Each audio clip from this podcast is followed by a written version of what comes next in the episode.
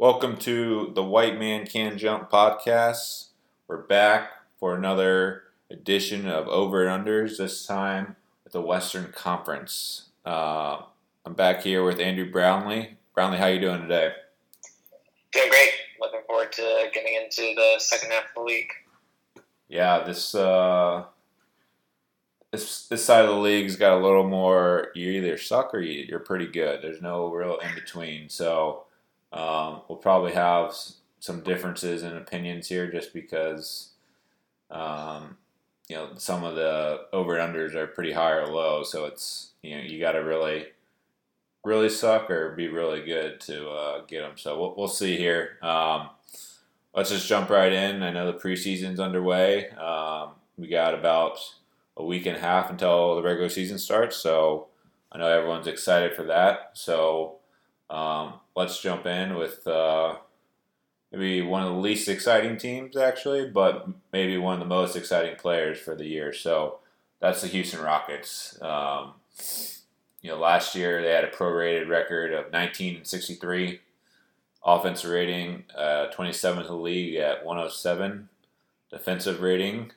at 114.4, also 27th, and net rating of negative 7.4, also at 27. So at the least they're consistent, but that's about all. Um, their you know moves in the offseason, nothing really substantial except for adding Jalen Green at the second overall pick.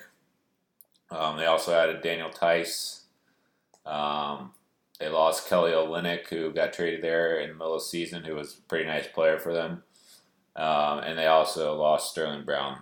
Um, and not to a tra- transaction yet, but they've also lost John Wall for the season.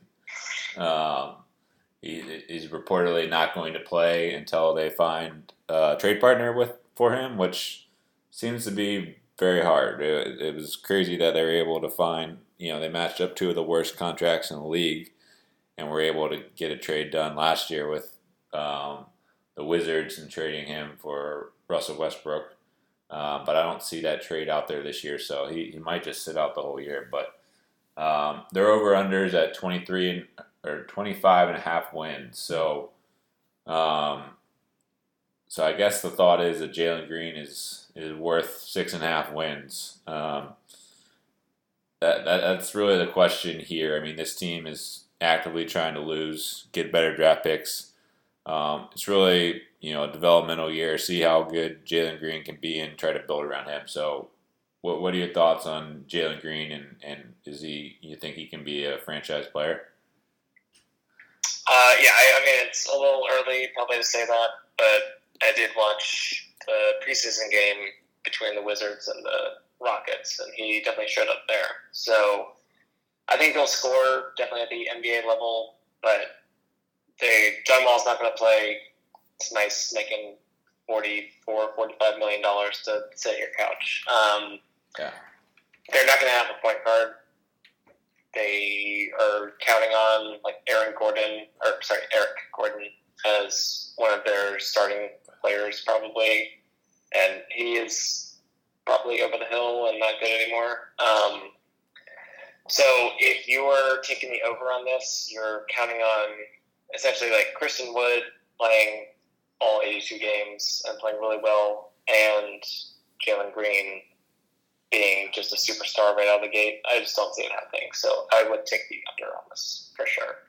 Yeah, I'm, I'm right there with you. I mean, you know, like I said, they're trying to lose too. So when it comes you know, they might be in a decent spot with 15 games to go, and then they, you know, oh, Eric Gordon's got a, you know, a strained knee, or you know, all these fake injuries come up at the end of the season, and they, you know, lose 13 out of 15 to end the season or something like that. So, um, for that reason, I'm going under. I mean, I also find it hard to believe this team is six and a half games better than it was last year. Um, I mean, I, I, think Christian Wood's is a really nice player. I mean, I think he's got one of the best contracts in the league, really. Um, you know, he produced at a high level while he was out there last year. Um, problem is, he shouldn't be your best player or second best player.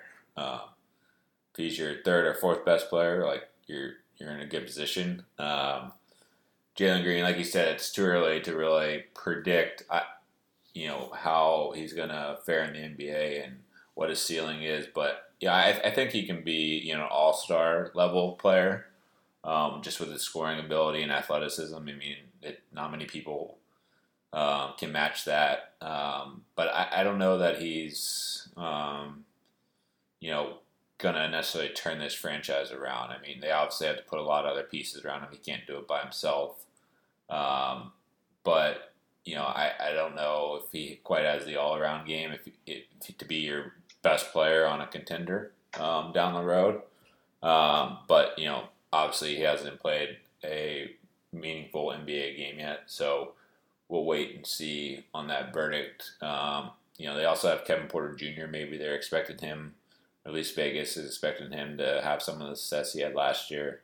I believe he had a 50 point game last year. So, um, but other than that, there's there's a lot of decent role players on this team. The problem is they're instead of being your eighth or ninth guy, they're your fourth or fifth guy. So um, there's there's not much talent here. Um, some some guys show potential. They're, everyone's pretty young on this team. Um, the only one over 30 is John Wall on the roster. So um, and Eric Gordon. So um, yeah, it's just developmental year. Build Jalen Green. See if you got any other pieces around you, and uh, and hopefully trade John Wall for something. So um, that's that's their goal this year, and um, their goal isn't winning games. So I'm not going to bet on them to win more than Vegas thinks. So. Uh, another team in the exact same situation um, is the Oklahoma City Thunder. Um, they had a little better record than the Rockets last year. Uh, 25 and 57 prorated record. Um, 102.8 offense rating, dead last in the league. Um, defense rating at 113.4, uh, 24th in the league and a net rating of 10.6, which was or negative 10.6, which was last in the league. So maybe the record um, isn't quite indicative of how they played last year. They probably should have had a little worse record um, based off their net rating. Um, they're uh, they had a few additions, um, some the draft, um, mostly, and Josh Giddey was their um, first pick of the draft. I can't remember which which pick they had now as top ten. Um, and he, you know, he's an Australian guard, six eight. Um, he's a really good passer, still pretty raw. Um, they also added Tre Mann through the draft and James Robinson Earl. So they have some pieces that they picked up this year up through the draft. Um, we'll see how they develop. They also added a, a veteran, um, because you got to have at least one on the team. You would think. Um, and Derrick Favors, um, he's on the team for now, but I, I, can definitely see him being traded at the deadline to a contender. Uh, he doesn't really make too much sense on this team. Um, and they really they really lost uh, Svi Mykhailiuk um, from Kansas, the shooter. Um, so you know, roughly the same team in terms of what you're going to get contribution from this year because you know you don't expect those rookies to make. They'll get some minutes, but I, I, I don't think any of them are quite ready. James Earl Robinson is probably the most ready, but he's probably the least talented.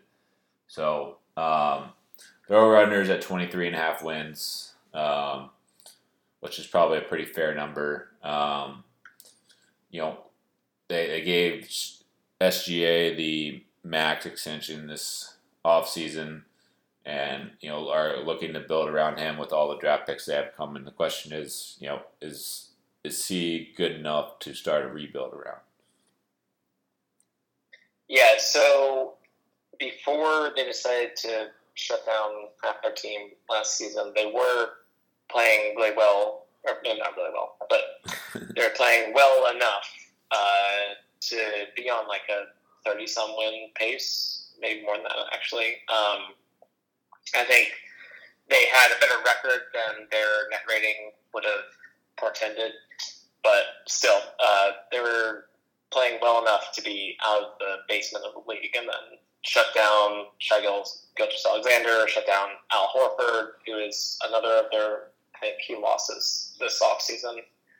Uh, I think it was this offseason they traded him. Um, so I do think the team is probably worse this year without Al Horford on the team. I think, you know, as old as he is, he's still pretty good uh, fulcrum for them defensively and moving the ball on offense. But at the same time, you can expect some development from SGA. Derrick Favors isn't a bad center, question mark. Um, but he's you know a reasonable rotation player. Uh, I would love to have him starting, but I still think we're gonna see a better record than last season, assuming that they actually play all their players the entire year. So I'm gonna take the over on this slightly. I think we're probably looking at like 25 wins. Is my guess. All right.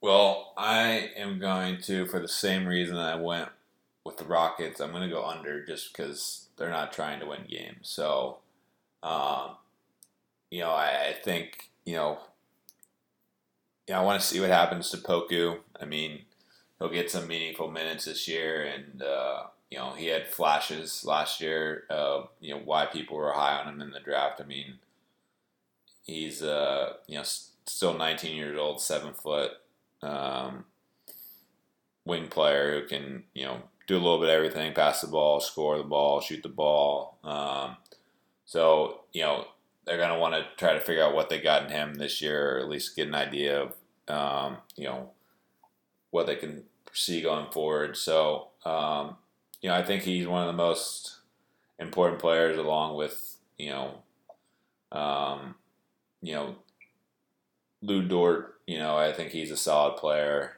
Um, you know, he's always going to compete.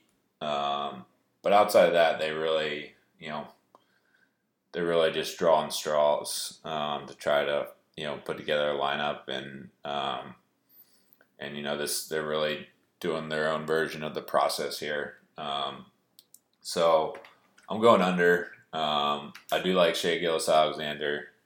Um, I don't think he could be your best player and ever really be a true contender. If he's your second best player, I think you know very easily could be a contender with him there. Um, but I, I, really do like his game, and uh, I you know I hope for his sake they either they find him some help soon. Otherwise, uh, I could see him asking for a trade here two years or something like that. But um, yeah, they got a long ways to go. Um, hopefully they can develop some of their young talent. I mean, this roster, you know, is pretty much everyone's in their, you know, either teens to like mid twenties. So um, everyone's got room to grow on the roster, well, including Shai Gilgeous-Alexander is only 23 years old. So another developmental year. Um, it'll be a race probably between them to see who has the worst record and um, and you know gets the best chance of that first overall pick next year. So, yeah, I think I'm just banking on the fact that SGA won't be okay with them just throwing in the towel the whole season. That's fair. And he's gonna. I mean, they'll suck no matter how hard they try, but I am thinking they will try harder while sucking than the Rockets are going to. So that's why I'm taking the over. That's fair.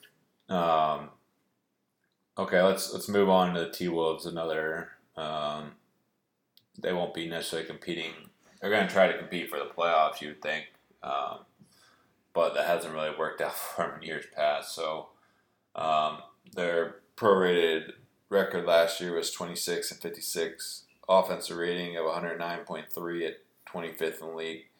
Defensive rating 114 6.5, 28th in the league, and net rating of negative 5.2 for 26th in the league. Um, they uh, had a few additions uh, in Pat Bev and Taurean Prince in the offseason. They lost Ricky Rubio, Jarrett Culver, and Juancho Hernangomez. Um, so lost lost a couple pieces from last year, picked up a couple, but um, the core guys the three best players, probably the four best, are are still on the team. Um, you know, we obviously got KAT, and uh, you know, hopefully he can stay healthy, play a full season, especially with all that he's been through. Um, you know, this is you know, I think his seventh or eighth year this year coming up.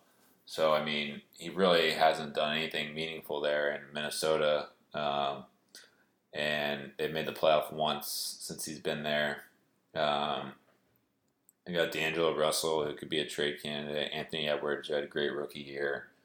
Um, so I mean, they they got a couple decent role players, but um, this organization just is, you know, it's been a laughing stock in the league really ever since they got rid of Kevin Garnett. So their over unders at 33 and a half. Um, so I think they'll be a little better than last year. Um, you know, there's been rumors around a, a Simmons trade um, with uh, the T Wolves, but I think that's been kind of put to rest here recently. Um, they really don't have much to offer um, if they don't want to give up Towns and and Edwards. Um, so you know this team's going to try to make the playoffs.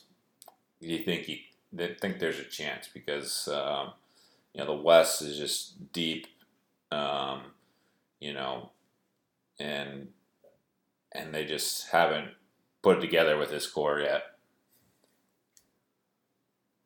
Yeah, I like their team is also really thin. Like they don't have seven real NBA players. I mean, you're looking at Josh Okogie and Jarred Vanderbilt to round out that seven in a lineup. Uh, I think this team's going to be terrible again. if any of their um, three best players is injured, they're going to go way under this over under. And I think uh, to actually like hit this over, they're going to need like the Ben Simmons trade. To be honest, I, I just don't see much of a chance for this team. I think they've just like sunk resources into being quote unquote competitive, but at the end of the day, they're still one of the worst teams in the league, and they're 100% lottery bound. Um, probably top 10 candidate.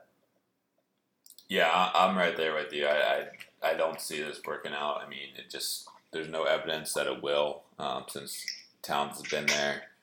Um, yeah, I am excited to see you know Anthony Edwards progress in the second year. I mean, he, he had a great rookie year, and uh, you know he's definitely definitely flashed some brilliance. Um, so, you know, obviously that's not their main goal to develop him. Their main goal is to win games, but um, D'Angelo Russell outside of the one year and for the Nets really hasn't been a winning player at all in this league, um, and that hasn't worked out like they hoped when they traded for him. Um, so you know, there's not much to be said here. I mean, I, I don't want to put any confidence in the Timberwolves being a better team than they were last year when they got the same roster, just because I, don't have much faith in this franchise. So uh, I don't think there's much else we need to say here. I mean, be nice if they could compete, you know, for KAT's sake, and um, but I, I don't see while he's there this team ever really being more than a fringe playoff hopeful contender, unless they make some real big moves, which I, I don't know that they really have the flexibility to do that right now. So, um, so it might be you know Towns' last season here. Who knows? Um, wouldn't surprise me if he wanted out. Um, you know, if this season doesn't go well, or even during the season.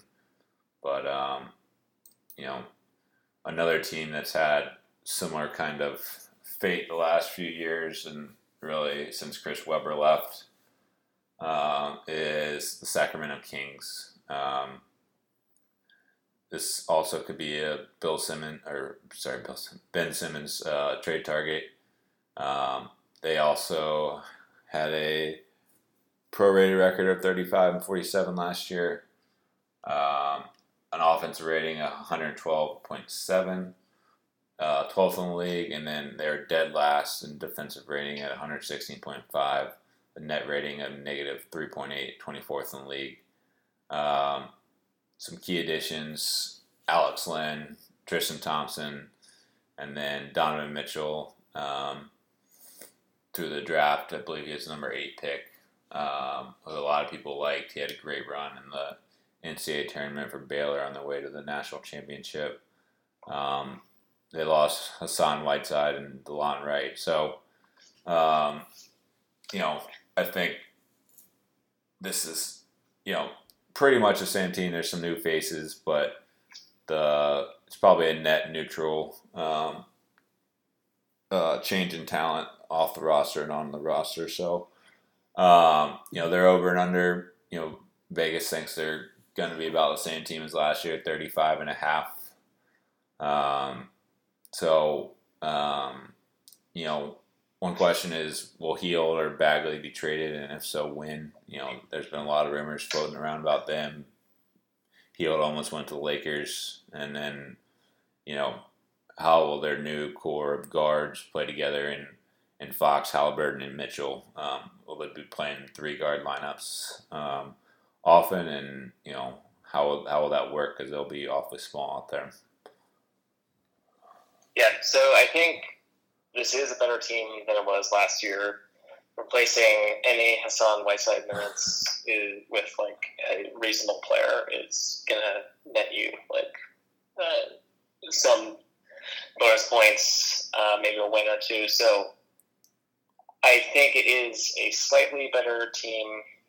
I think the West is slightly less competitive than it was last year as well. So I think I'm to take the over here you know, we had our prorated record at 35 wins, over under at 35 and a half. I'll take the slight over there. And like you said, there are some pieces that they're going to try to trade um, probably during this season if they can in Buddy Hield just to like free up time for their guards that they think of as the future. But at the same time, this is a team that's still trying to win, doing a very bad job of it over the last decade or decades. But um, so if they do move Hield, I think it will be for help that can uh, perform immediately. So, uh, I, like we said, we always think about intentions of these franchises. So, you know, we know Rockets and Thunder are not trying to win. The Kings definitely are. I see them as a in tournament team. Uh, taking the over. Yeah, I'm, I'm, I'm with you on that one. I know it hasn't been that exciting. We pretty much agreed on each one. Um, but, you know, I, De'Aaron Fox made a leap last year. I believe he averaged 25 26 a game last year. Um, so, I mean, he's uh, he's someone to build around. And, uh, you know, his name's actually been thrown out there to straight up for um, Ben Simmons, but I don't think Sacramento's willing to make that trade. And, and I you can definitely make a good case why. Um, and uh, you know, I, I, think hopefully Don Davion Mitchell will you know help um, help the defense out. Uh, he's just a tenacious defender, and and not only just his defensive ability, but also bringing that mindset to the team, like you know, to get after people. And uh, I just I don't think they've really ever been committed 100% on the defensive end. Uh, obviously, uh, you know Tyrese Halliburton had a great rookie year. Uh, I want to see how he um, progresses in his second year. Um, so you know they got some decent young pieces on this team, um, and you know, like you said, they're they're trying to win now. So I, I think I'm going to take the over um, just to go. You know, they had some really long losing streaks last year. I think they had two games of over nine or two different streaks of over nine game losing streaks. So, you know, if they can avoid that next year or this coming year, um, yeah, I think they can get you know at least one game better than they were um, last year. So um, we're both taking the over there. Um, I'm mostly putting that on De'Aaron Fox and you know Tyrese Halliburton to get them there.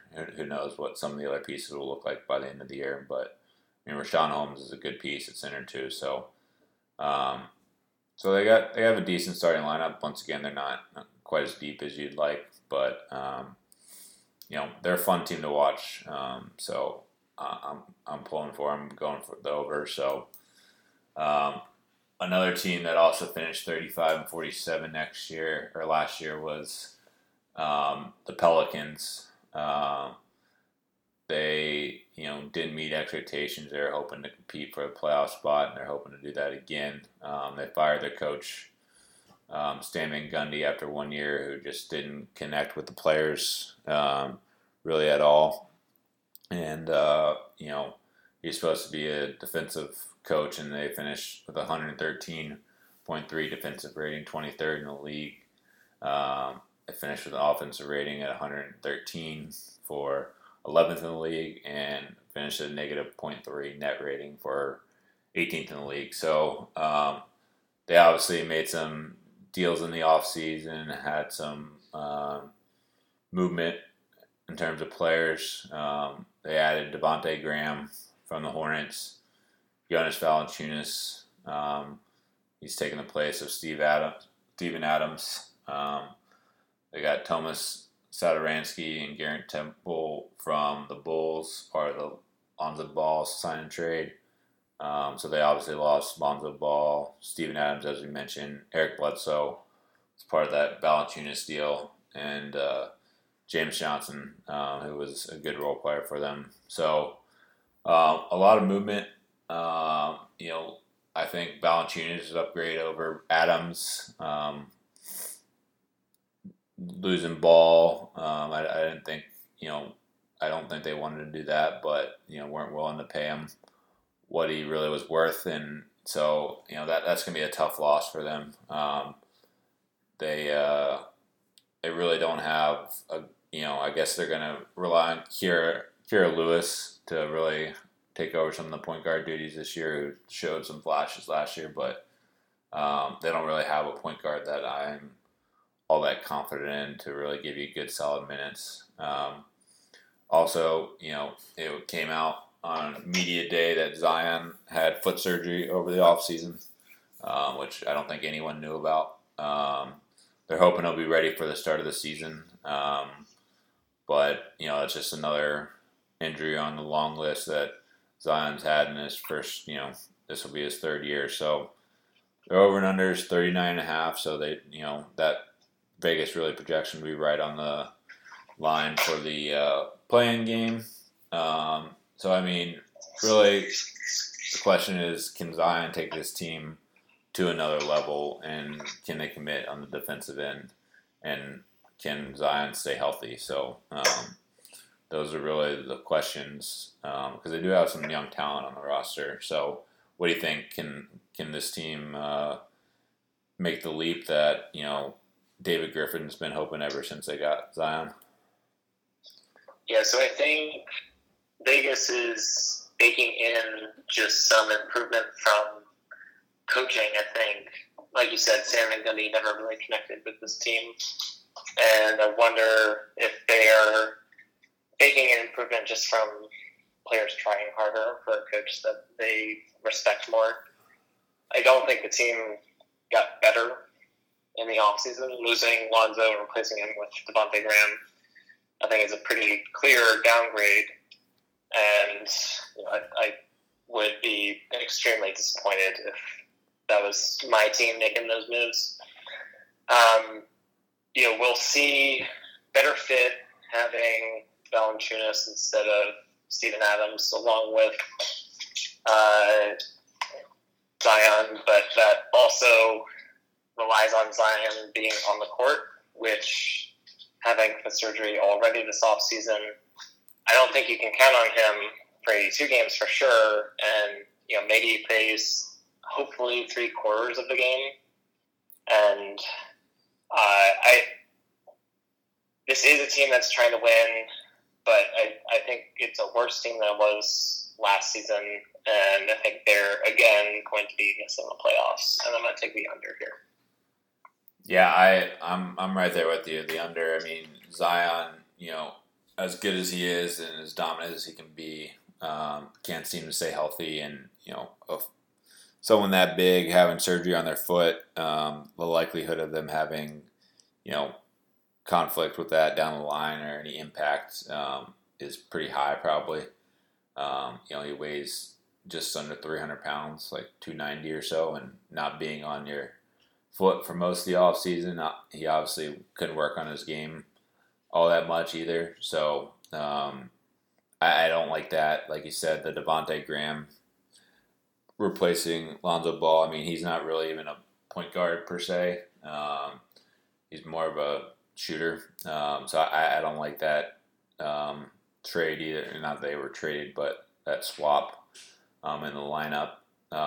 You know, I, I, like they brought back Josh Hart. I think he's one of the best role players in the league.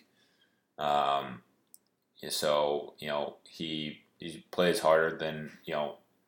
You know, we were talking about how they didn't really play hard for Stan Van Gundy. I don't know that he was necessarily playing for Stan Van Gundy, but he played his ass off every game, and uh, and really, you know, did the little things they needed, um, provided scoring when he needed to, rebounded, you know, from the shooting guard position, um, diving on the floor, getting loose balls, playing defense. You know, he, he did all that stuff that a lot of these players and, and Brandon Ingram and Zion, you know, generally don't do. I mean, Zion, you know, he averaged, you know, uh, you know, just under, just over seven rebounds a game last year, which I think is a little disappointing when you have that athleticism and that body. Like, there's not anyone in the league he shouldn't be able to box out and he should be able to jump higher than anyone in the league. So I think he should be getting at least 10 rebounds a game. Um, that hasn't happened. I mean, I guess Steven Adams steals some of your rebounds because um, he's he's in the same boat, not necessarily with the jumping ability, but he can box anyone out in the league as strong as he is. But um, you know, they got a couple younger guys I'd like to see this year too. I mean, um, my boy from Virginia Tech, Nickeil Alexander Walker. He showed some flashes last year. I believe he had a 38 point game. Um, you know, so he'll at shooting guard slash point guard, he'll, he'll definitely get some time running the point um, this year with loss of Lonzo. Um, you know, part of the problem with him is he really didn't get consistent minutes. You know, he it seemed like he fell in and out of favor with Stan Van Gundy. So if he gets some consistent minutes, I think he can be more of a consistent player and, and provide some scoring for them whether it's off the bench or as a starter. Um, I, I, do like the addition of your boy from Virginia, Trey Murphy. Um, you know, I think he's a player that can come in right away and provide you some good minutes. Um, he's you know your prototypical three and D guy at six eight. Um, can really shoot the ball. Um, comes from the Tony Bennett system at UVA where defense is first. So um, you know hopefully, you know, that all translates to the NBA. And, um, you know, so they, they, do have some pieces. Obviously, building around Zion, if, you know, you can get him to stay healthy is a great idea. And, um, you know, everyone's still concerned whether or not he's going to sign the max extension, which no one has ever turned down after their rookie year.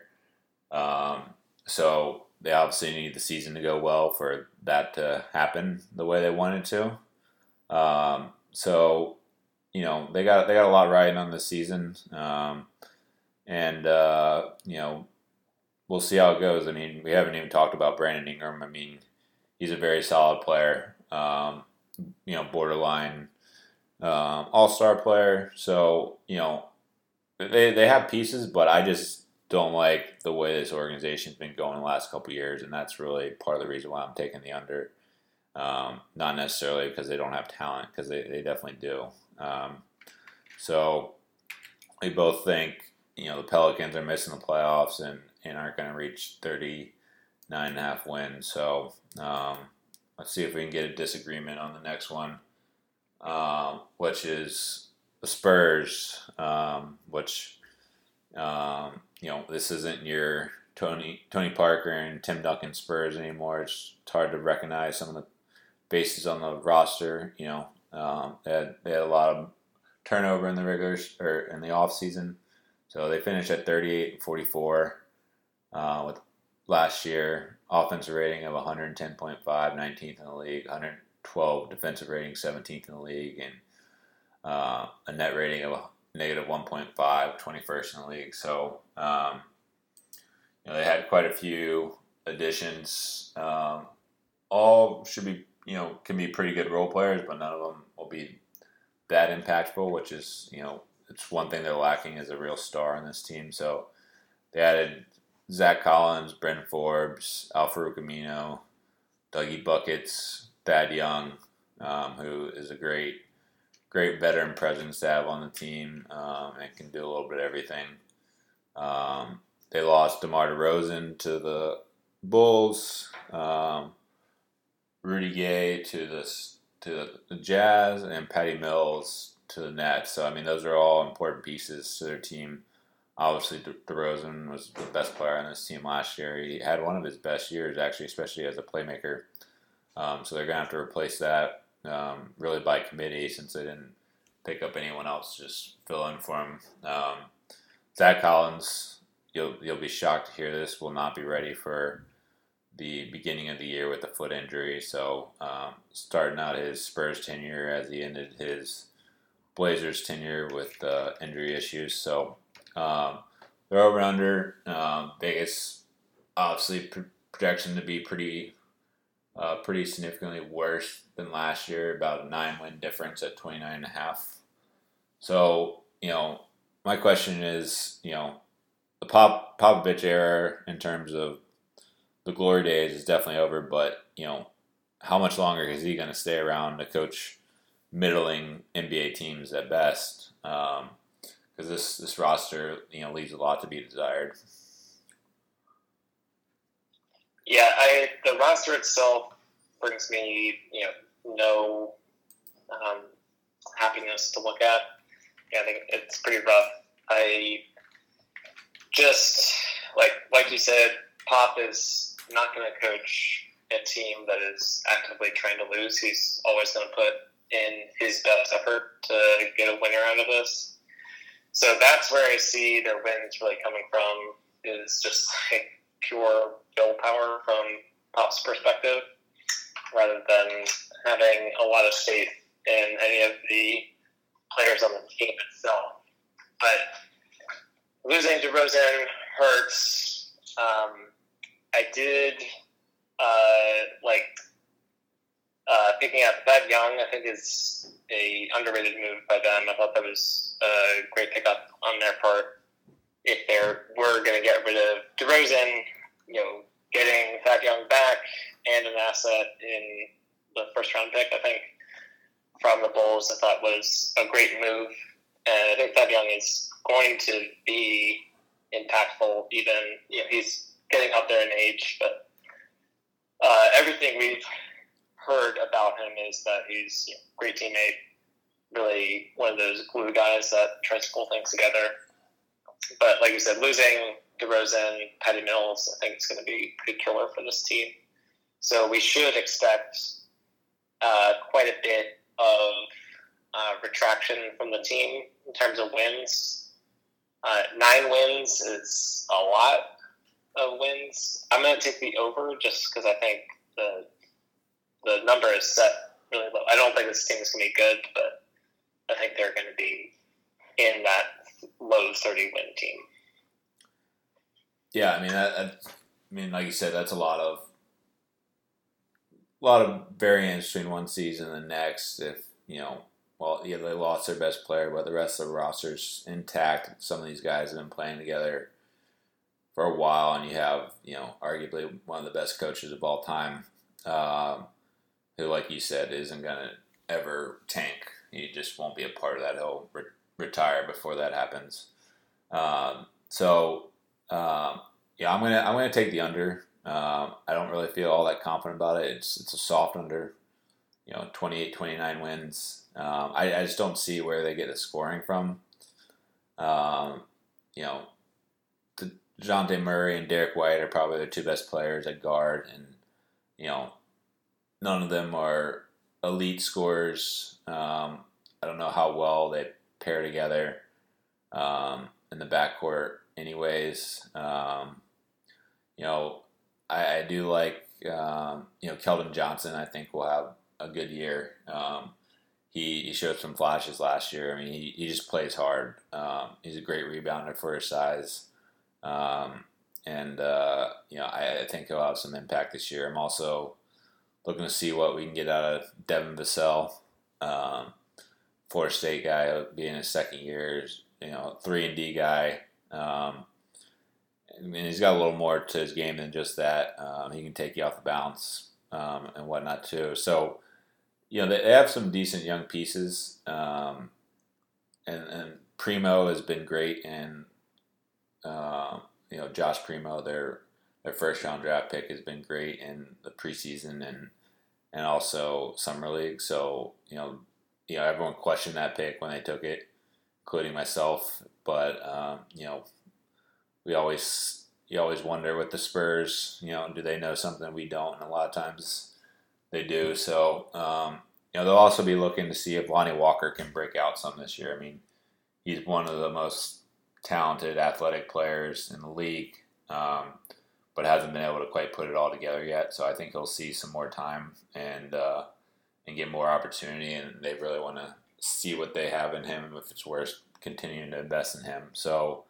Um, you know, it's, it's kind of sad to see a Spurs roster like this. Um, you know, I was never necessarily a fan of the Spurs, but I I love the way they played back in the day, and you know, always respected Tim Duncan and Popovich and Parker and Ginobili is one of my favorite players of all time. Um, and you know, I was listening to a podcast with uh, Zach Lowe this week, and he had Shea Serrano on, who's a diehard um, Spurs fan, and they were talking about the glory days of the Spurs, and you know, really they really had some good moments and great teams, and you know, I honestly think the 2014 Spurs were the best team I've ever seen.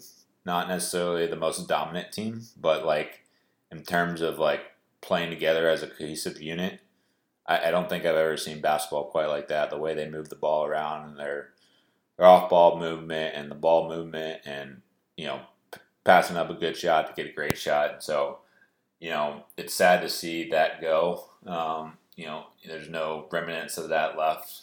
Um, Patty Mills was the last one, part of those teams. Um, so, you know, it's a new era for the Spurs. Um, and just, you know, Pop is 72. You wonder how much longer he's going to do this. Um, I think he still enjoys it, but you know, it just it can't be the same for him when he's been competing for a championship for 15 straight years. You know, with Tim Duncan, you know, going to a team that you're hoping you get a shot at the playoffs in the play-in game. So um, it's definitely a different era for the Spurs. Um, you know, they put together a decent roster for what what they could, losing Rosen, uh, DeRozan, but um, I, I think they're going to go under. Um, and uh, you know we'll see. I, I, think either way they're going to be right around that mark. I, it was tough to decide between over and under for me, but um, team kind of going in the different direction is the Memphis Grizzlies. Um, you know they were 43 and 39 with a prorated record last year. Had an offensive rating of 111.7, defensive rating 110.5. That's seventh in the league. Net rating of 1.2, 14th in the league. So they they were busy this offseason. Um, they uh, they added Steven Adams in the trade with the Pelicans. Um, Jarrett Culver, Kris Dunn, Carson Edwards, Ziaire Williams in the draft, and Juancho Hernangomez. Um, so a lot of a lot of additions. You know, some of those players will definitely contribute this year. Um, you know, they, they had several key losses. Um, Jonas Valanciunas, as we talked about, who, you know, we said, you know, I guess, I guess the Grizzlies got a first round pick in the trade, so you know, maybe they won the trade, but they definitely lost the exchange between Adams and Valanciunas. Um, they also lost Grayson Allen coming off his best season um, yet. Um, so, you know, it'll be tough to replace some of his minutes they lost Justise Winslow, who really never panned out for him and really still hasn't. Um, you know, he had uh, a couple years back, he had a nice couple month run where he's actually healthy with the Heat, but otherwise really hasn't performed. So, um, you know, they probably weren't too sad to part ways with him. Um, so, over and under is at 41 and a half, so right around last year's team. Um, you know, really the question, you know, they they've had some success in the regular season, um, relatively with this young group. Um, I think they'll continue to compete, um, but you know, at some point they're going to want to make the next step and you know be a contender, um, which I think they have a de- decent ways to go to make that happen. Um, really, the question is, can Ja Morant be your best player if you want to be a contender like they're hoping to be? Yeah, so the roster makeup overall, like you said, trading Steven Adams for Jonas Valanciunas, I think that's a downgrade. Uh, and also, I think losing Grayson Allen will hurt the depth a little bit. But what you're banking on if you're the Grizzlies is that you're getting a ton of development from your core players. Uh, we have Dillon Brooks, Ja Morant, Jaren Jackson Jr., Anthony Melton, Tyus Jones, all 25 or under. So you can expect a step forward from all of them for sure. And uh, you know, Steven Adams, as like poorly he fit in New Orleans, I think he'll fit better with this team, with Ja Morant running pick and roll, more spacing on this team. You know, he's not going to be running into Zion like he was in New Orleans. So maybe there's a better fit for him here as well. I think this team is probably they haven't taken a step forward um, this offseason. Definitely, it was more about acquiring assets, taking flyers on some recent first round picks that didn't work out in Culver and Dunn. So I, I would say this team is not progressed this offseason in terms of roster makeup, but I think development, you're hoping that they can again be a average team. Essentially, you know, they were 14th in their rating last year. You're hoping they'll be about the same this year, and they'll put you uh, just over or over under of 41 and a half. So I'm taking the over. Okay, yeah, I mean, I think that's fair. I mean, I think Vegas, you know, had this line pretty pretty accurate because I've been struggling, you know, to go one way or the other. Um, you know, um, at 43 wins last year, you lose Valanciunas and Allen. I mean, those were key pieces to your team, and you did something to replace them. Um, you're not going to get the full um, full value back from that. I mean, you you didn't have Jaren Jackson Jr. last year, um, at least for most of the year. Um, very talented young player. Um, like you said, his fit is a lot better with Steven Adams than Zion Williamson. So um, he, he can step out, and play outside, and shoot three. Um, you know, at 6'11, um, is one of the best um, perimeter shooters for big men in the NBA. Um, you know, they, they do have some depth on the roster, not quite as much as they'd hope. That's you know going to be real solid. I think Desmond Bane can give them more minutes this year. Um, they, like you said, they have some flyers on Jarrett Culver, Kris Dunn. You know, they know he can play defense. Um, what else he can give you is is still up for debate. Um, Ziaire Williams out of Stanford is pretty raw player. I don't think they're going to get too much out of him um, this year. Um, he's super talented, though. Was one of the highest rated recruits in his high school class, so um, they might have got a steal in the draft a couple years down the road um, with him.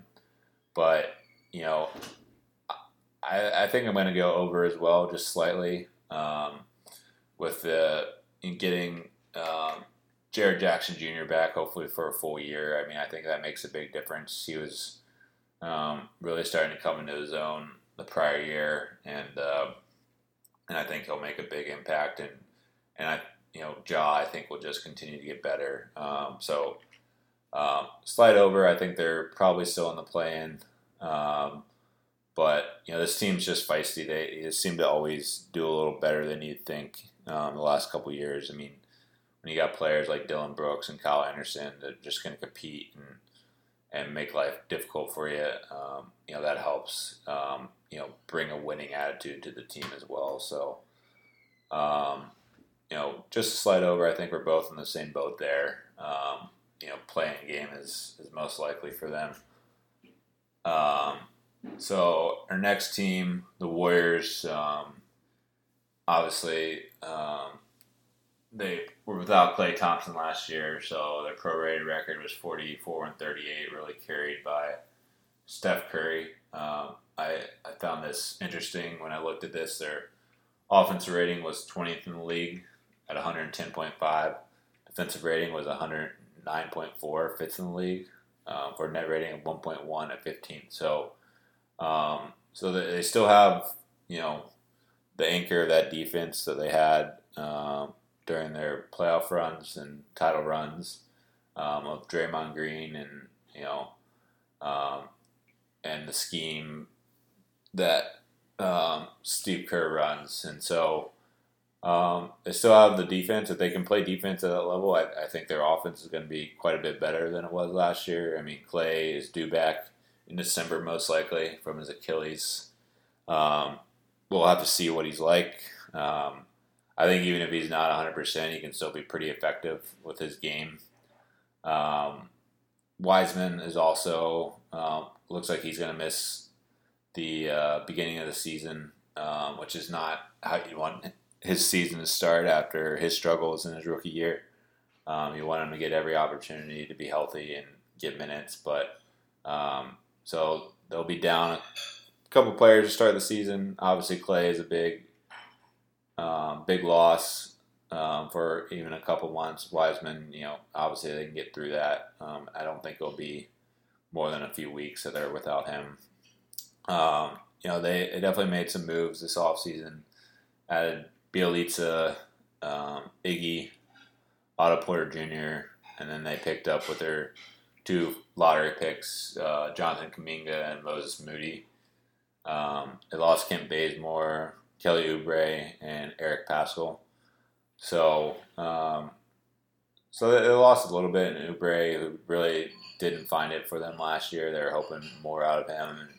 Eric Paschall was always a solid player for them coming off the bench. Um, so they got the over under. Vegas does at 40 and a half. Um, so can you know when they get Klay back, can can Steph Klay and, and Draymond bring this team back to a uh, contender like they did, you know, for so long um, before the injury and some of the acquisition or losses they had and Kevin Durant? Yeah, so I think with the way the West is right now, it's pretty open. You'd probably put the Lakers as your favorite, but with the injuries to the other top teams, um, I think it's pretty wide open. And I think this team could, maybe a low percent chance, but could be the best team in the West just because you are counting on Steph, Klay, and Draymond bringing it back again. And I also think this team is set up for a big trade. They have the contract in Andrew Wiggins, and they have the assets in their recent first round picks from the last two years. So I could see them making a move if this team starts out good enough and I think they can go all in for a title this year. I think they're going to make that move. So I'm taking the over. I think they're in the 50s for wins this season, led by uh, Steph, and then hopefully we're getting Klay somewhat back to what we last saw. I mean, that was two years ago at this point, right? So yeah, been a while. Uh, I think we're all hoping to see him back at the same level probably won't get all the way back there, but hopefully we can see something like 90% of Klay. And that's still a pretty good all-star level yeah. player. Yeah. Yeah. Um, yeah, I agree. Um, I, I just, like, one thing we lose in the NBA nowadays with all the player movement um, is players getting to really know how to play with each other. Um, and the group of the three, Steph Curry, Klay Thompson and Draymond Green know how to play with each other better than any three teammates in the league. Um, you know, we were talking about the Spurs being so successful, and that's part of the reason they were is because they had Parker, Ginobili, and Duncan together for so long. So I think that will really um, you know bode well for them having all three of them back on the court. Um, the last time you know they all played a regular season together, they won 73 games um, without you know they didn't without Kevin Durant. So you know they can obviously get it done. They've all gotten a little older. Draymond's not the same offensive player he used to be. He still plays defense at just about a high level as anyone on that end. Um, they're all in the 30s now. Um, but Steph had as good a season last year as he did in both of his MVP seasons. So I, I don't think um, age has caught up to him yet. You know, like you said, we got to see about Klay Thompson, but you know, I, I think he'll be he'll come back. You know, probably ninety percent of the way, um, and still be a very good player. And um, you know, everyone's rooting for him. I mean, he's probably got the highest Q rating of any player in the league. Um, and then uh, you know, Wiggins has turned into a solid player. Um, it's you know he gets such a bad rap, and I think it's all because he makes so much money. You, you know, getting paid just under thirty-two million this year. So you know, if he was making fifteen million, I would be like, wow, he's a great player, right? Like, it's not his game sucks. It's just that he's he got a bigger contract than he should have at the time. Uh, at the time, it didn't look like that great of a contract, and you know, it hasn't necessarily aged well either. But you know, if he's your fourth best player, like you know, you can contend for a title. Um, the way he plays defense, and um, he's become a more disciplined offensive player as well, and um, can play off the ball when Steph's got it in his hands, like he's gonna most of the time. So I'm not sure what to expect out of their rookies this year. I would say Moses Moody is is more likely to provide um, some impact this year. Jonathan Kuminga is very raw. He's going to be one of the most athletic players in this league for a while. Um, but you know they're both Kuminga's 18, Moody's 19, so um, can't expect too much from him. I was thinking they would draft maybe an older player, at least one in the draft, to have someone that can contribute right away. But um, you know they they tend to know how to draft. They found um, Draymond Green in the second round, so who am I to say that they're wrong? But um, yeah, I think I'm looking forward to Jordan Poole this year. I think he can step in while Klay Thompson's out, and obviously he had a great end of last season, and you know he's not gonna be Klay Thompson, but he can do a good enough impersonation that you're not gonna get killed um, during that time. So you know, I I just put trust in you know the Kerr, Curry, Thompson, Green that they'll figure it out. And like you said, the West is down a little bit at the top this year with some of the injuries, so um, it opens up you know a spot for them. You know closer to the top of the league. So, um, you know, another team here, the Blazers. Um, they are, um, you know, trying to figure out if Dame and CJ are going to work together still. Um, I feel like they've been playing this game for five years now. Um, last year they had a prorated record of 48 and 34. Offensive rating was second in the league at 117.1.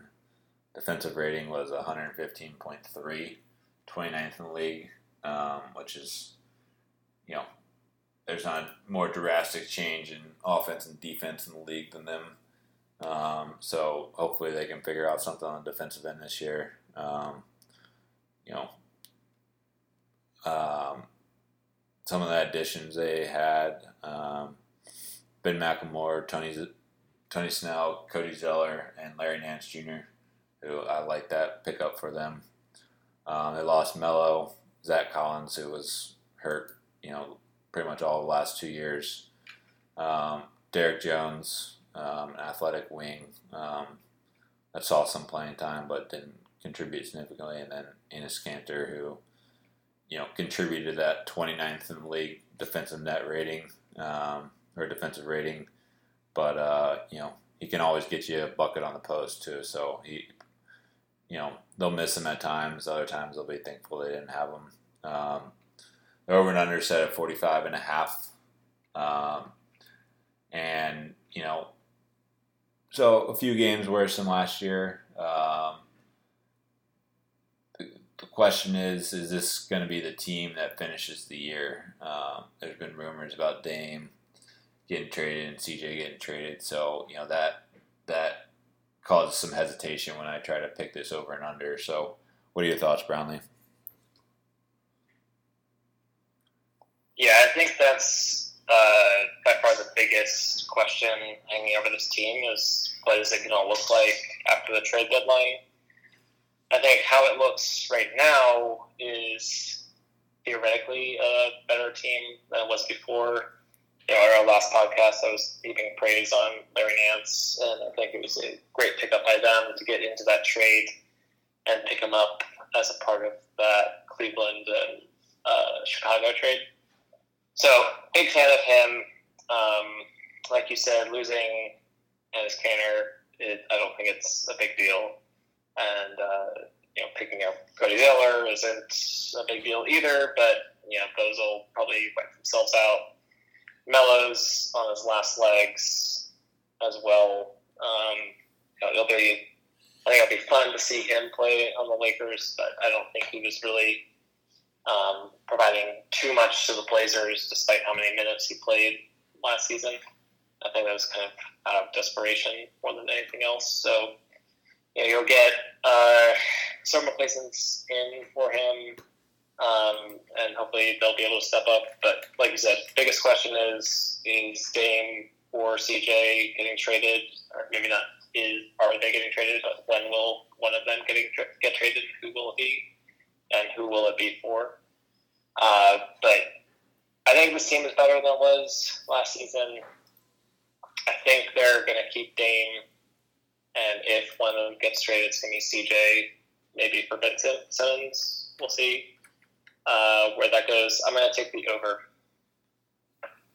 Okay. Yeah, I mean, that like when you got Dame, roll him out there. It doesn't really matter who your other four guys in the starting lineup are to a certain degree. You're gonna he's gonna give you you know at least a 500 record. So, um, you know that that's a safe bet. Um, but like they don't have much depth, which concerns me. Which has been especially on the wing. That's been um, their Achilles heel for the last you know five years probably. Maybe not quite that long, but you know they they got a good starting five and and Lillard, McCollum, Powell, Covington, or Nance, depending on who you want to go with there, and then Nurkic. Um, but you know their their bench is is not very strong. Um, you know Anfernee Simons coming off at a guard position, Ben McLemore, Tony Snell, Cody Zeller, as we talked about. So you know none of those guys really do it for me um, as you know a significant upgrade. Um, and, and I am pretty concerned about a trade um, during the season, which uh, I don't know. You know, I, I, assume they would try to get a trade that they can win now with. They're not going to try to go and get a bunch of picks. I don't think that's the direction they're looking to go. But I think either way, I mean, uh, it will mess up some of the chemistry that whether it's McCollum or Lillard that gets traded. Um, they uh, they've been playing together so long. You know, they have great chemistry, kind of like we were talking about with the Warriors. So, um, you know, I think that could have a big impact. So I'm going to take the under um, because I don't think this is the roster we're going to see at the end of the year. Um, if I knew for a fact that you know they weren't going to trade in their big pieces, I, would take the over. But um, I'm not confident in that happening, and uh, you know, if the season doesn't get off to a good start, you know, Dame might request a trade, and it might get ugly there too. So um, there could be some drama around this team that impact that. So um, the Lakers, the the team with the highest over under in the league, or at least in the Western Conference, you know, finished at 48 and 34. Obviously, had some injury concerns last year. Their offensive rating was 24th in the league at 109.8. Defensive rating at 106.8 was first in the league, and a net rating of three for eighth in the league. Um, they had the most um, player movement of any team in the league. Um, they added Melo, Ariza, Wayne Ellington, Dwight Howard, DeAndre Jordan, Malik Monk, Kendrick Nunn, and Rondo. Um, and they lost KP, KCP, Caruso, Andre Drummond, Marc Gasol, Harrell, Kuzma, Markieff Morris, Dennis Schroeder. So they have pretty much an entire new team. Um, they don't have really any holdovers from their championship team, aside from um, LeBron and AD um, from two years ago. I guess Rondo's back on the team. Um, so, you know, we'll have to see how they gel together. Obviously, you know, they got some talent on the roster, probably the oldest roster in the league. Um, so, um, you know, their over unders at 53 and a half. You know, I wondered when they made the trade for Westbrook, are, are they better off? I don't think many people thought that. They just assumed they're better because they got the best player in the trade, but they gave up three significant pieces for last year's team to get him. So, you know, what do you what do you think, Brownlee? I mean, you, you obviously have some thoughts on that trade, considering it was with your favorite team. Yeah, so I think their trade was maybe we can get the second half Russ rather than the first half of the 2021 season Russ. Um, second half, the Russ experience as a fan was exciting. Like that team was a lot of fun to watch. He was playing at a high All Star, maybe All NBA level, and I, from a Lakers perspective, giving up the assets, like you said, um, they're hoping that that's the player that they're getting, and that they can make it work between Russ, LeBron, and a center. You know, that's not a lot of spacing that's going to be provided. Um, so I guess they're just banking on LeBron, like computer like brain, just like breaking down um, the defensive matchups that they have and hoping that Russ can be more deferential and actually contribute when he is deferential. But Russell is a player that when he doesn't have the ball is not really providing any value to you. And taking the ball out of LeBron James's hands is almost never the right answer. So I agree. I I don't think that trade really made them better. Um, I think they did do well in the other additions given the assets they had, but you know, getting um, Malik Monk, Kendrick Nunn on like the like a small uh, mid level and the um, minimum. I think those were great pickups and can hopefully provide uh, some depth for them. But they're losing some good defensive pieces that led to their uh, number one defensive team last year in KCP, Caruso, uh, Kuzma ended up turning into a pretty good defensive player, um, which was quite a development for him coming out of college. So I think the defense is going to slip, but you're just basically banking on getting healthy seasons from LeBron and Davis, and then Russell carrying you in the regular season. I am still going to take the under here, though. I think this is around 50 win team. Um, I don't think any team in the West is really going to you know run away with this. Okay, well, finally uh, disagree on one here. So I'm going to take the o- over. Um, you know, I like I said, I, I wasn't sure that the Lakers won the Russell Westbrook trade. Um, and I'm, I'm still not sure of that. I mean, I think the way I look at it is with Russ, they'll be a better regular season team, but I don't think they'll be a better playoff team.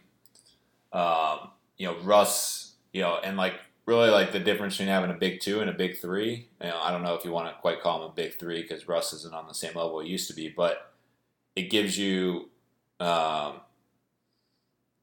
like Russ can make up for a Davis or LeBron injury um, and kind of carry the load for a couple weeks, um, where you don't have like LeBron and Anthony Davis would have trouble when one of them were down because they didn't have an extra star next to them. So I think that will help them in the regular season. Um, you know, like they, like you said, they don't have much shooting. I mean, I think Wayne Ellington's going to get some minutes on this team with um, his shooting ability. Um, Malik Monk will obviously get out there. Kendrick Nunn can shoot a little bit. Um, Rondo will probably play. I don't know, depends on if they want to start Rondo or Nunn, but you know, Rondo's just a smart player. Um, and uh, so, you know, they, they have talent. Um, a lot of it's aging talent, but, um, you know, I, I, think, you know, one thing that scares me about taking the over is they don't really care where they finish in the regular season. They're, they're playing for the playoffs. That's the only thing that matters to them. Um, so I, I could see them, you know, finishing just under because of that. But, um, you know, if things go right for them, uh, I, I, think they they finish you know around 55 wins. Um, you know, not having quite as strong at, at, the top of the Western Conference, I think they get a couple more wins in those games that would be toss ups. Um, I think might be the difference here. So, you know, it'll be exciting to see what they have. I mean, what they do this year, um, just because of you know all the star power they have on this team. I mean, they have you know five Hall of Famers maybe six if uh, Rondo gets in, which I think he probably will. So, I mean, I don't know if that's ever happened on one team. Um, so, none of them are necessarily in the prime except Anthony Davis. I think LeBron finally, his 12 year prime ended. um, but, uh, you know, he's still obviously one of the best players in the league. So, um, this team is uh, built for the regular season, I think, and then you know you obviously got LeBron and, and Davis. I, I don't know how much Russ is going to contribute in the playoffs, but uh, I'm going to go over in the regular season for him. So our next team, um, the Mavs, uh, had a prorated record of 48 and 34 last year. They were eighth in offensive rating, largely due to Luka Doncic uh, at 114.6 defensive rating was 112.3, 21st in the league for a 2.3 net rating, 10th in the league. So, you know, they they didn't do didn't have too much movement on this team on this roster. Um, you'd think they would try to get some pieces in place to help out Doncic maybe a little more than they did. I think some of these pieces do help. Um, they added Sterling Brown, um, Reggie Bullock, um, who I think is going to be uh, pretty significant ad for them. And then Moses Brown, who um, can help. Um, you know, he's a great rebounder, plays hard, young guy. Um, you know, so you know they're they haven't really stayed healthy at, at the um, center position the last few years. So you know he could end up playing a crucial role down the line. Um, they lost Josh Richardson, which you know Madison would probably tell you that that's not much of a loss. And another loss that they had, um, which really isn't much of a loss because he barely played with them, is JJ Redick, who retired in the offseason. Um, so Vegas thinks this team is, you know, kind of like I was just proposing, is about the same as last year. Um, so they put their over and under at 47 and a half. Um, so the real question I think is, you know, does Luka, you know, have enough help to make this team a contender? And you know, they, they really haven't. He hasn't quite had that help, and it's been obvious in the playoffs the last couple years. Yeah, I, you know, I, I don't think they did a lot to improve the team, but I think you have Luka, who is turning 23 this season um, and is already one of the best players in the NBA. he's going to take a step forward. Um, the just demand that they are putting on him from a roster perspective in terms of playmaking means he's going to have the ball in his hand all the time, which is honestly what you want. And they're going to be a really good team. I am actually going to say they might be the best West team in the regular season. Oh wow! We'll see what happens. Like, Bold, like you said, Lakers are Lakers are probably the better team, almost definitely the better team, but they are not really going to care, like you said, where they finish during the regular season. I think this Mavs team is going to care where they finish. They're going to want to win as many games as they can, uh, and they're going to be chasing for that one seed in the West. Uh, I'm going to take the over. I'm going to hammer it. Um, I think they're going to hope Kristaps can play well. Um, and if he does, that's great. If he doesn't, maybe they can trade him and get something else instead. But I think they're really kind of just banking on him being there and being more healthy. But what this team is really about is Luka and how far he can take them. Um, I think he can take them very far, obviously.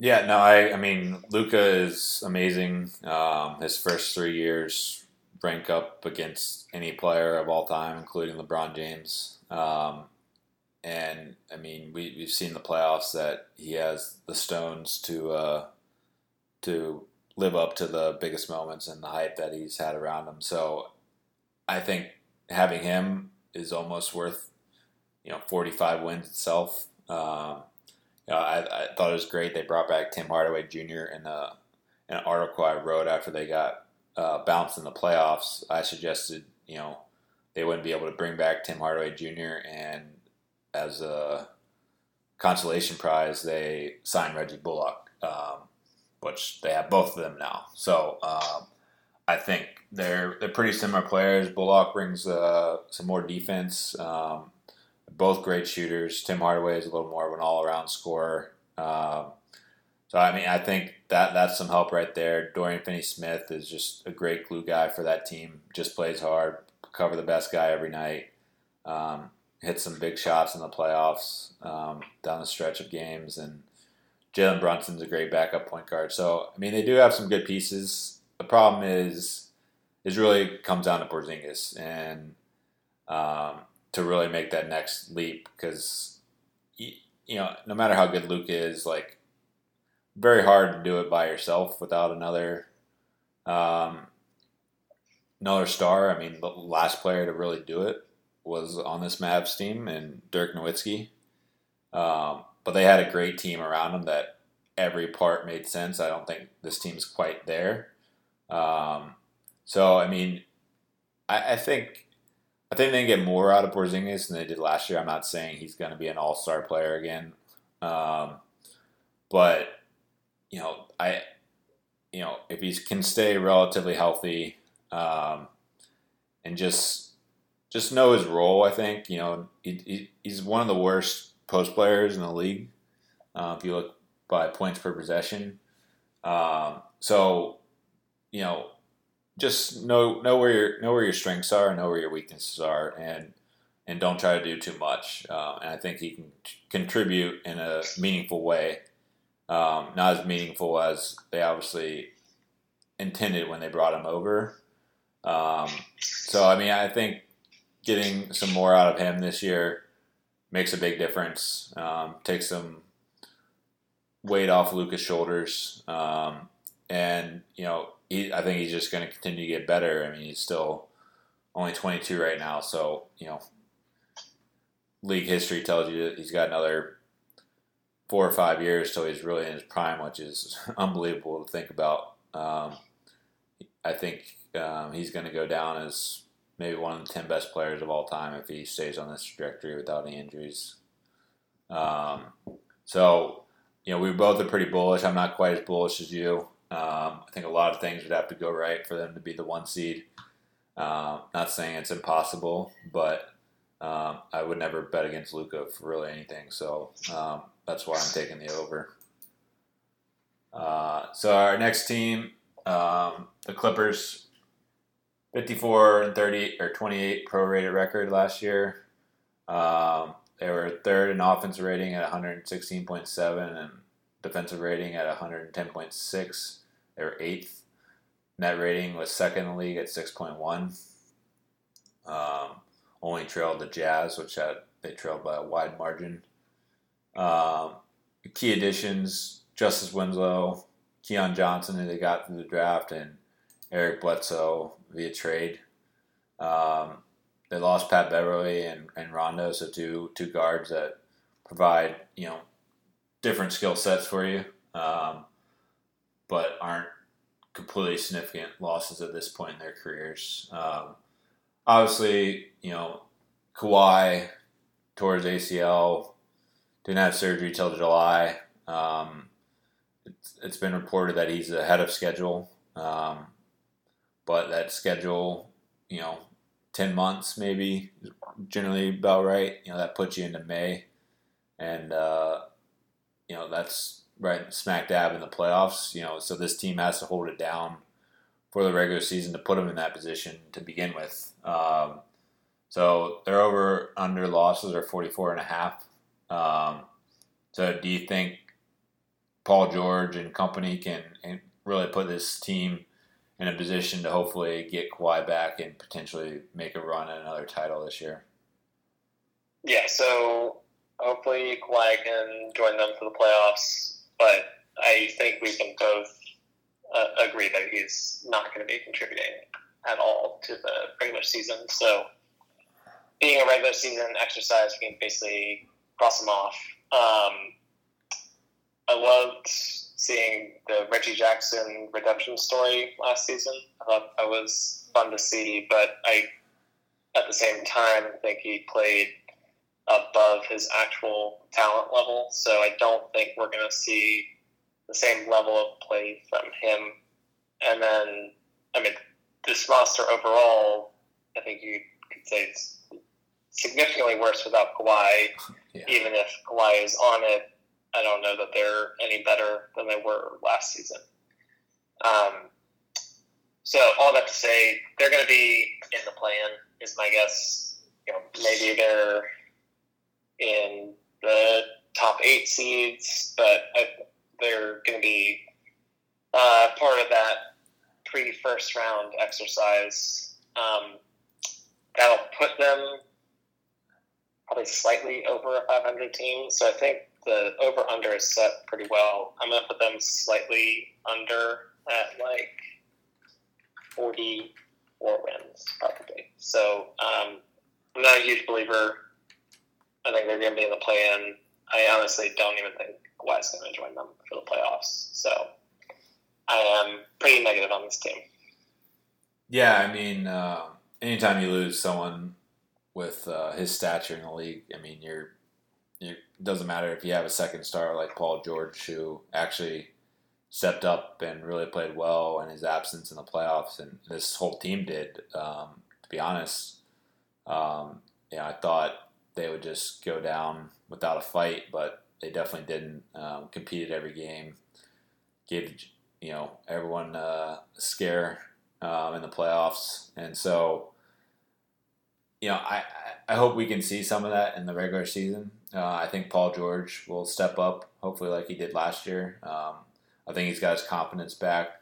Uh, he had a great regular season last year, uh, even better playoffs. Um, you know, Eric Bledsoe isn't the player he used to be, but he can provide defense and um, and give you some good minutes, especially when you're you know lacking in point guard depth there. Um, you know, Reggie Jackson made himself some money last year. It was like you said, it was awesome to see that. You know, hopefully he can bring some of that back this year. I don't think he can play quite as well as he was there, but you know, he did in the playoffs where you know once teams recognize ways they need to stop you and ways that you're exploiting them, they're going to attack that relentlessly. And and he was one of those pieces that they were game planning for every game, and they still couldn't stop him. So I, I don't think that's a complete aberration. Um, so I, I think it's a slight over maybe 45, 46, maybe get a six seed. Um, you know, I think it helps some of the other injuries across the board. Um, in the Western Conference. Um, and I, I, like some of their role players. Really makes sense. I mean, um, Terance Mann, you know, played great in the playoffs last year. Um, you know, he's uh, he's just he does it all for you. He can shoot a little bit, plays hard D, just hustles, rebounds, um, can handle the ball a little bit for you. So um, they also have Serge Ibaka back. They didn't have him in the playoffs um, if he can stay healthy. So I think that's a pretty significant, uh, you know, piece that he brings to the table too. So um, you know, I think we're kind of on the same page here that you know losing Kawhi is um, you know kind of catastrophic and and also from the big picture like do we see Kawhi at all this year like playoffs or not like the history says who the fuck knows because uh, we saw what happened in San Antonio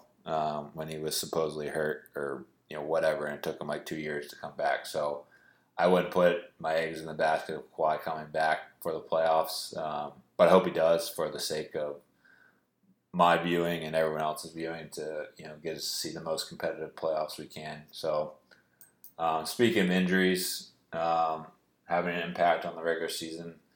Um, the Nuggets, you know, are without Jamal Murray. Um, you know, the hopes he tore his ACL, I believe, in April. Um, had surgery right away, unlike Kawhi.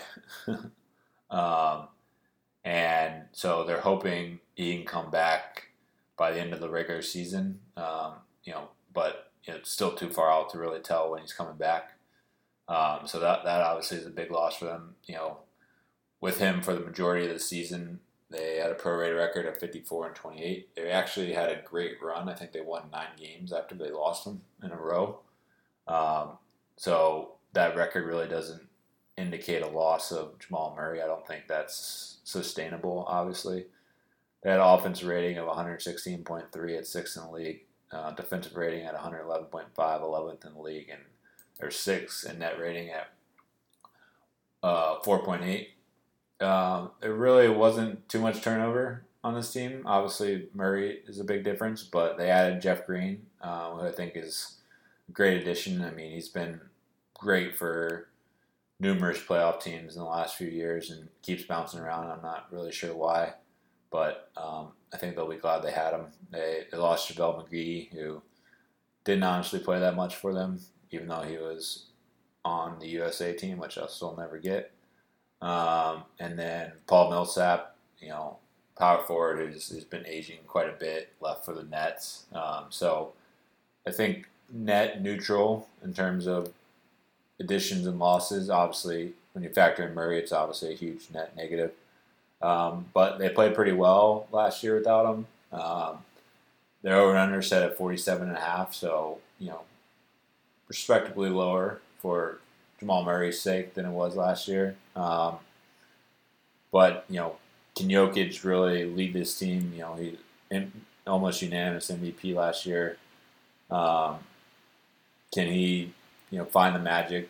You know, I mean, he's one of the best team players, definitely in terms of star power that we have in the league. So, you know, can he, can Michael Porter Jr. step up and, and keep this team afloat during the regular season to put them in a position to contend in the playoffs if they get Murray back.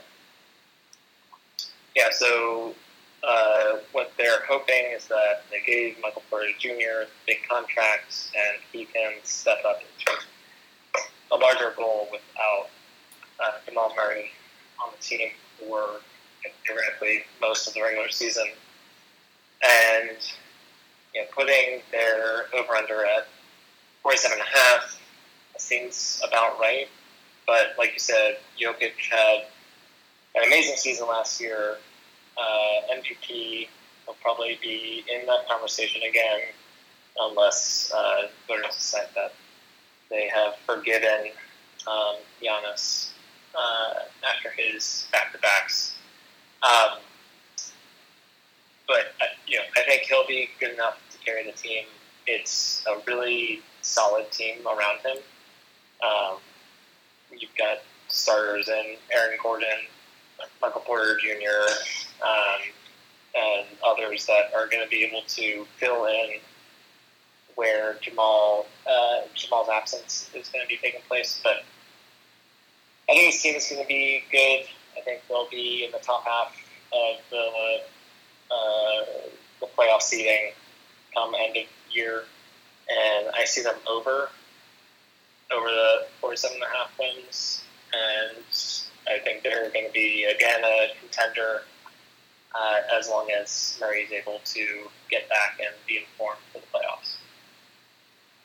Yeah, I, I, am going over as well. Um, looking at it, it seems like we picked a lot of overs. I don't know if it's possible for all these teams to get over mathematically, but um, I'll go with it. Um, like I said, you know, this team, you know, has good pieces around. They all make sense, especially you know, once they added Aaron Gordon last year. Um, you know, before Jamal Murray got hurt, their starting lineup had a, you know, it was a small sample size, but you know, it was like eight games or something. Um, they had a net rating of plus 25, which is incredible. Um, obviously, you can't expect that to continue when they get him back or even come close to it when he's not there. But um, that just that just shows that it's it's got to be more than just having dominant players. You got to have everyone working together and on the same um, same page, which you know I think they will be without Murray. You know, I said you know Jokic can make his teammates better than just about anyone in the league. So, um, so I expect that to go a long ways. You know, he'll keep his teammates involved. He'll dominate games when he needs to. Um, and you know, their defense was surprisingly pretty solid last year. Um, Aaron Gordon definitely helped with that at the end of the season. Um, so, you know, if they can play solid defense, I think there's no reason they can't get their 48, 49 wins um, without Murray even. And, and maybe he comes back with a couple weeks left and you get a he's ready to go and you get a couple extra wins out of that. I'm, you know, banking that into my assumption as well. I mean, the, yeah, the big question is Michael Porter Jr. Uh, he obviously made a leap last year and you know he'll have the opportunity to make an even bigger leap this year without Murray. Um, prove that he's you know around for a long haul to be a great scorer in this league, and he's gotten better on defense as well. So uh, I really want to see how he uh, progresses this year, and if he's you know can start to prove that he was worth that all that money they spent on him. Um, so you know so I think we can say, you know, these teams with the injuries, it's hard to really predict, but, um, you know, I, I, believe in superstars on both of these teams. That's why I picked on the over for both of them. So I think they'll carry them um, to, you know, pretty, uh, pretty good seasons without them, and hopefully they can get their, their other stars back and uh, and make a run in the playoffs. So. Um, a team who did make a great run in the playoffs last year was the Phoenix Suns. Um, had a prorated record, second best record in the league at 58 24. Offensive rating was seventh at 116.3. Um, defensive rating was 110.4, sixth in the league, and net rating third in the league at 5.9. Um, had a little turnover, not too significant. I think the biggest addition was probably Landry Shamet, um, who they got from the Nets in the trade. Um, Elfrid Payton from the Knicks, um, good backup point guard. He'll be on this team. JaVale McGee, which you know we kind of bashed him talking about the nut the Nuggets there, but you know they needed um, centers so bad that they'll they'll definitely be an upgrade from them. Um, this season, having him as the backup center. Um, they lost Jevon Carter, who didn't play too much, but you know a great defender. Always brought energy when he was out there. Torrey Craig, it was a pretty important player for them in the playoffs, and E'Twaun Moore, who's just a great, great bench player who's always ready when he, his number is called. Um, the only real injury they have, um, which could be significant without their some of their size, is Sarge. Uh, he has an ACL and likely out for the whole season. He, that happened, I believe, in the NBA Finals, right?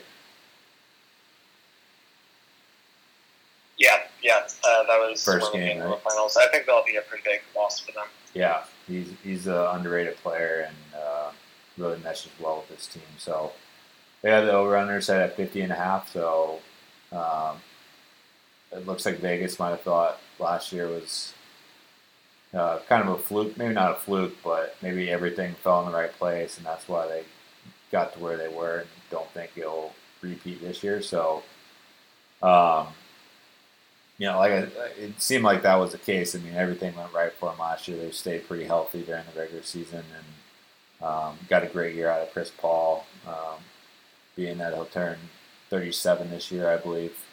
You don't know how many seasons you're going to get like that out of him anymore. Um, so it's hard to bank on that. But he's also shown no sign of regression, uh, which is kind of crazy because he's really doing something no other guard in general or point guard in general, definitely not anyone um, six feet or under has been able to do this late in their career. So, um, you know, can really the question is, can they make another run like we did last year? Because they essentially have the same roster and um, maybe a slight upgrade when you factor in Landry Shamet and JaVale McGee at backup center. Yeah, I think I'm more on Vegas' side with this. That this team is going to take a step back. Uh, like you said, they're missing, you know, not a super critical piece, but missing Saric, who was part of their rotation, is going to hurt, and I think it hurt them in the finals as well. Uh, and um, on top of that, Chris Paul has had an amazing career. The fact that he's been able to keep it up uh, this late in the career is extremely impressive. But I think the wheels got to come off at some point. I, I think it's going to happen this year, and then we're looking at a reduced team compared to last year. And like you said, a lot of things went really well for them. Um, there is going to be internal development from their players because they have such a young core outside of Chris Paul, but I'm going to take the under. I think they're going to slip a bit this year, and what we're really looking at is you know, a, a more reasonable development timeline uh, compared to last year, which was just, you know, I think, a little bit of a flash in the pan. Okay, I mean, I, I- think all those reasons are fair. I mean, obviously Vegas is kind of on board with you there, so I'm gonna take a slight over. Um, like you said, Chris Paul is uh, you know bound to uh, regress at some point. I I just am not gonna be the person that bets it to happen until I see it. Obviously, I'll be too late to that party, but I mean, he, he's just incredible. He's one of my favorite players, um, and part of the reason why I think that, like he never he's never been that quick, that fast, isn't super athletic, doesn't have the best jumper, like but he's good at all those things in some regard. And he's also the smartest player on the court every time he steps out there. So like I think his game part of the reason his game has aged well is because he doesn't rely on athleticism uh, and certain skills that will diminish with age. Um, which we haven't seen too much um, of diminishment, uh, diminishing returns for him um, in those areas. But um, I think he'll continue to age well with you know his basketball IQ. Essentially, will keep him a very productive player for at least a couple years. So, you know, I'm banking on the fact that Chris Paul maybe doesn't probably play at last year's level, but plays pretty close to that. Um, like you said, um, their their core should all get better. Mikal Bridges, Devin Booker, DeAndre Ayton um, should get a little bit better. Um, Cam Johnson um, had a great postseason for them. I think he'll get some more minutes this year as he should, um, and then find some minutes for Landry Shamet as well. Um, this team's pretty deep, um, which I which I like. Uh, can bode well for the regular season. Uh, obviously, the the uh, not lineup, but the people who are playing will uh, you know decrease in the playoffs as it always does. Really go to the guys that you truly trust. but I'm, I'm taking the over, probably about 52 wins for them. Um, and I, I don't think last year was a fluke. I think they they have a pretty good shot at getting back there at the finals. You know, when you look at the top teams, uh, maybe the Warriors are in there. You might have to worry about them. Lakers will be a problem, um, but the Jazz have always struggled in the playoffs, um, which we'll get to them right now. And the Clippers and Nuggets are hurt, so um, the Jazz were by far the best team in the regular season last year. Uh, prorated record of 59 23. Offensive rating of 116.5, fourth in the league. Net rating 107.5, third in the league. And a net rating of 9, which is far and away number one in the league. So um, they, had, they had some turnover here, um, I think overall probably made them a little better. Um, Rudy Gay, who's still um, contributing. Um, you know, he had a good season for the Spurs last year. He's 35, so I, I don't know how many more years you get out of him, but um, I think you can still count on him for this year. Hassan Whiteside, you know, he's always an enigma. You never know what you're going to get, um, but I think he'll be playing in a limited role for them. Um, which, if that's the case, he can be productive for you in that, that amount of time, and you're not really relying on him to be consistent and show up every night because he, God knows he, he won't.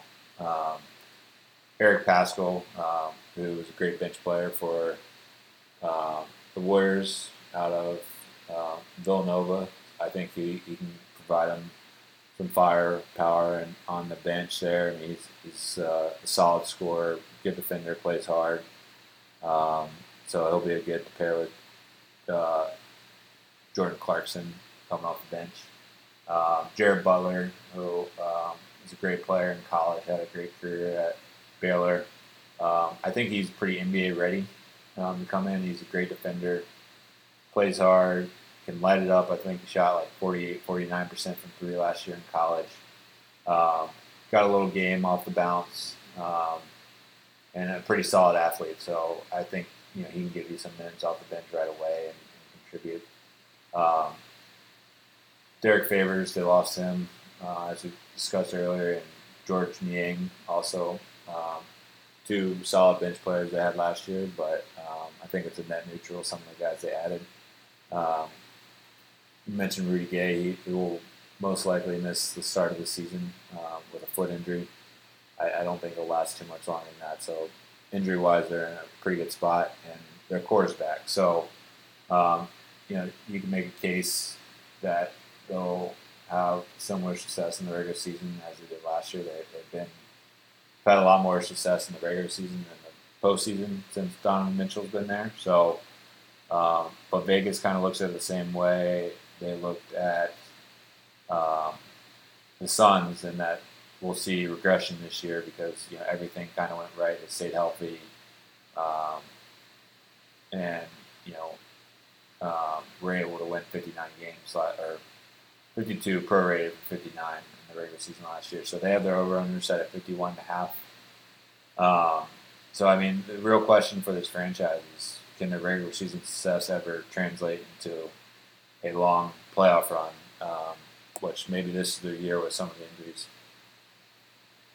Yeah. Uh, so I don't believe in them in terms of making a title run, but I think Vegas baking in seven losses compared to last season is a lot for a team that is essentially unchanged. So definitely taking me over here. Um, like you mentioned, they lost Favors and Niang, who were part of the rotation, but added uh, some other guys in to excuse me, uh, make up for that. Uh, all of their core is still their starters intact, so I'm a little confused why the over under is set so low um, for a team that was a regular season juggernaut last season. So I'll take the over. I'll put them around like 53, 54 wins, and they'll be up there for the first seed with my Mavs. With the Mavs, all right. Um, so I, I, got them over as well. I'm, I'm a little confused by this number here. Um, doesn't make sense to me. Um, they got everyone back. They they do have a superstar and Donovan Mitchell, um, but they play together very well as a team. Um, last year, a lot of people were trying to compare them, which I, I, didn't think was quite just, but I could see where they're coming from to the 2014 Spurs I mentioned earlier um, with the ball movement they had, and they got shooting for days, um, which translates to the regular season. Um, sometimes in the postseason, it comes it's seven game series, so you have a couple off games that might be enough to lose, um, which is part of the problem. You know, they probably had in the reg- or the postseason last year. Um, in terms of you know the postseason, I I struggle to make think that they you know they have the same team, they have essentially the same problem, and you know everyone blames it on Rudy Gobert. I don't think he deserves that much of the blame, but you know that is a nightmare matchup problem that they have in the playoffs. And like we said earlier, like in the playoffs, you're going to get exploited every single time if there's a mismatch, and they're going to go to it until you change it or stop it. And so I think that that definitely has um, a problem that they need to address. Um, and you know, as good as Rudy Gobert is in the regular season, you might need to spend some more time on the bench. I mean, I know that's a tough decision to make, um, especially you know they don't necessarily have the big guys that you want to make that change. So you really probably just have to go small, which I think this team would play great. Put Rudy Gay at five or Eric Paschall. Um, I think be pretty unguardable um, with the guys they have around them. So um, I'm hoping they can make a run. I mean, one thing that's been awesome to see, and you know, even in these disappointing playoff runs, is uh, Donovan Mitchell. I mean, he every year he steps it up and plays even better in the regular season. He's not afraid of the moment or taking the big shot. And, um, you know, that really, um, I, I, think it's possible for a long run based off having him on the team and, and just having the rest of the team ride his coattails because um, whoever has the best team in the series generally wins, and and he can be the best player in just about every series he's in. So, um, like I said, taking the over for the regular season, I don't see much regression from this team. I'm guessing about 55 wins. Um, so that concludes the Western Conference. A little boring. We uh, agreed on too many, I think, Brownlee, but um, probably means we'll get all of them wrong. Um, but you know, it's been a fun exercise, getting us excited for the season, which I believe starts next Tuesday, or yeah, the 19th. And so, um, ready to get back into basketball mode, um, and uh, just excited for hoops again. Yep, can't wait for the regular season. Um, everyone bait our picks and make a ton of money. yeah, it's the best uh, get rich quick scheme I've ever seen. So I appreciate you guys listening. You guys have a good day. Till next time, peace.